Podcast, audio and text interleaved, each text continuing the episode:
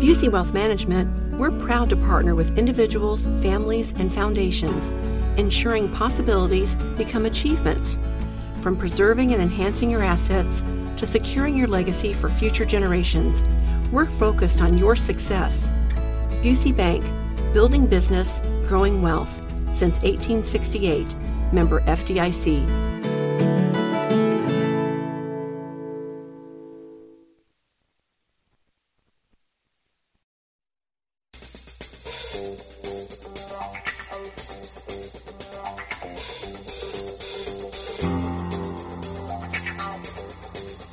It's about this time each and every day that we bring about the popcorn moment. It's the story you need to hear to believe, then grab your popcorn because there is more. And I, and I have some moments to share with you. And, and I don't want to let you down. Tony Katz, 93 WIBC. Good morning. Find everything at tonykatz.com. I don't want to let you down. I want to make sure I have it. The popcorn moment. Let's go. Let's go. Let's go. There it is. It's the story you need to hear to believe, then grab your popcorn because there is more. Just a quick hit. You had uh, uh, Ron DeSantis on, on the Fox News doing a town hall yesterday. And of course, you got a debate tonight. You got the debate tonight, but you've got Trump doing the town hall on Fox. He's talking about abortion, and then here come the protesters.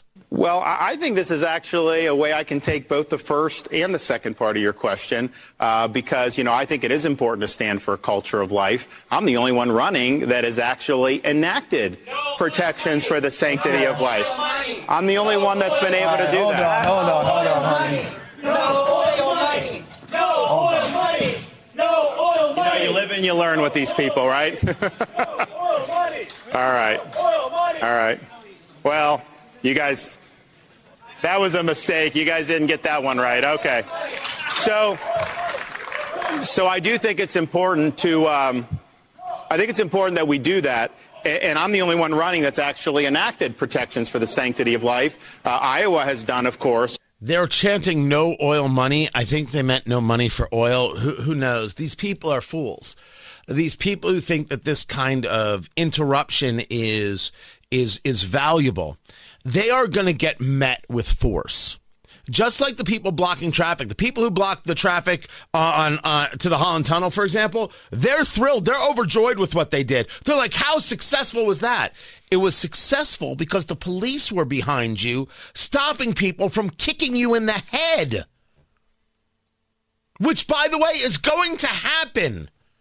There's one video going around with with a guy pushing them and being infuriated. I have to go get my daughter. Get out of my way. The people who block traffic are going to get run over. These people are lawless. They don't care about the social contract. They don't care about you. They think their feelings are more important than your life, and they are going to get met with reality. The only thing stopping that right now are the people with guns licensed by the state. And police officers, for the record, you're wrong. If people are blocking traffic, you grab these people by the nose and you get them out of the way of traffic. People having mobility, American citizens having mobility, is job number one. The right to peacefully assemble is not happening when you're blocking the street. You don't let them do it, and any mayor who would let them do it isn't worth their damn salt. Throw that son of a you know what directly out of office. Cops, remember who you work for. Now you say to me, they're citizens. I work for them too. And when citizens are breaking the law and endangering the citizenry, what's your job? We going to have this conversation? You want to take it down to the nth degree? Fine. But if you're going to sit there and protect them, don't be surprised when 5,000 people start marching up and kicking them to get them out of the way. The first time the ambulance carrying the nine year old girl can't make it to the hospital in time and the child dies, we'll see what happens. The warning has been set. We leave it there. I bring up the popcorn moment early because there's a story that took place in Indianapolis that is so insane in the vein of the people who block traffic. There's a Facebook post that talks about a, a coffee shop called Mansion Society. I admit to you, I don't know anything about Mansion Society. I have never heard of Mansion Society. And so when when I, I, I saw it, I'm like, okay, uh, I don't know what this is. It's a coffee shop that has opened uh, at the old Central State Hospital. Well, congratulations. I hope you guys are success. I hope I hope it goes well. Here's the story.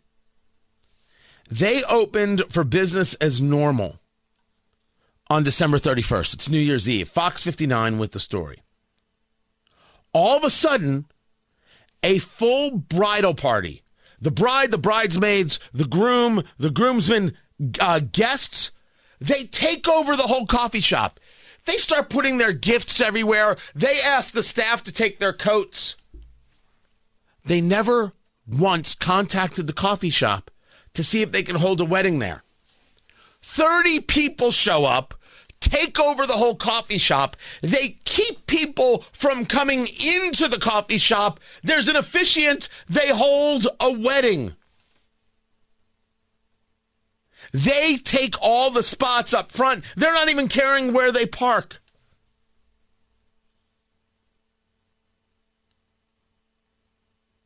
The people who worked there were like, well, there is a a, a, a wedding venue like like right around the, the, the corner. Maybe they're just stopping in for coffee.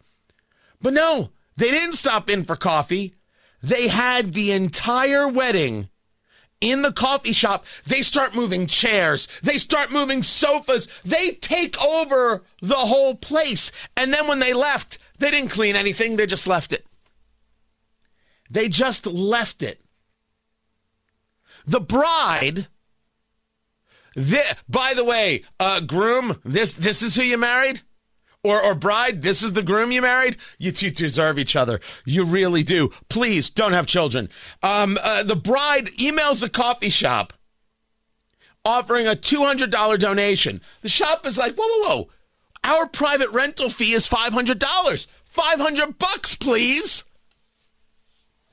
The wedding lasted more than 20 minutes. They sent an invoice to the couple. What we need to know from Mansion Society is is, is uh, did they pay it? Did you get any money whatsoever? I I am curious about what what has happened. Now I'm also curious because there's a GoFundMe for the coffee shop.